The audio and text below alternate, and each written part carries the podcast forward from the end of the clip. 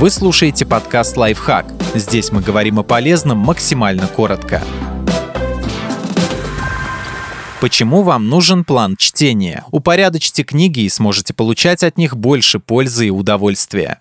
План чтения помогает непрерывно обучаться. Образование не заканчивается после того, как вы получили аттестат или диплом. Читайте не только для развлечения, но и чтобы узнавать что-то новое. План поможет составить собственное расписание занятий и освоить какую-то сферу упорядочивает чтение. Список книг составляется не для того, чтобы превратить его в запланированную обязанность. Он просто помогает читать более регулярно. План, в котором много интересных книг, замотивирует вас находить время на чтение. Если сейчас это дается вам с трудом, попробуйте выделять для начала по 30 минут в день дает стимул дочитывать книги, которые вы иначе забросили бы. Произведения, которые не вызывают у вас восторгов, так и тянет отложить на неопределенный срок. Желание следовать плану поможет этого избежать сокращает обилие выбора. Огромный выбор в библиотеках и книжных магазинах давит. Хочется прочитать все. Но пока вы решаете, запал проходит, а когда у вас есть план, вам не нужно выбирать. Просто переходите к следующей книге в списке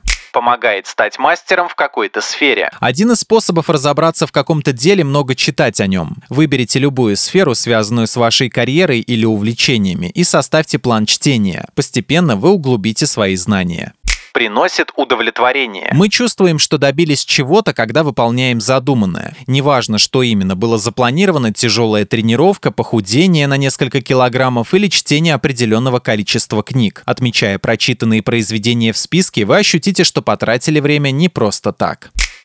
Подписывайтесь на подкаст «Лайфхак» на всех удобных платформах. Ставьте ему лайки и звездочки, оставляйте комментарии. Услышимся!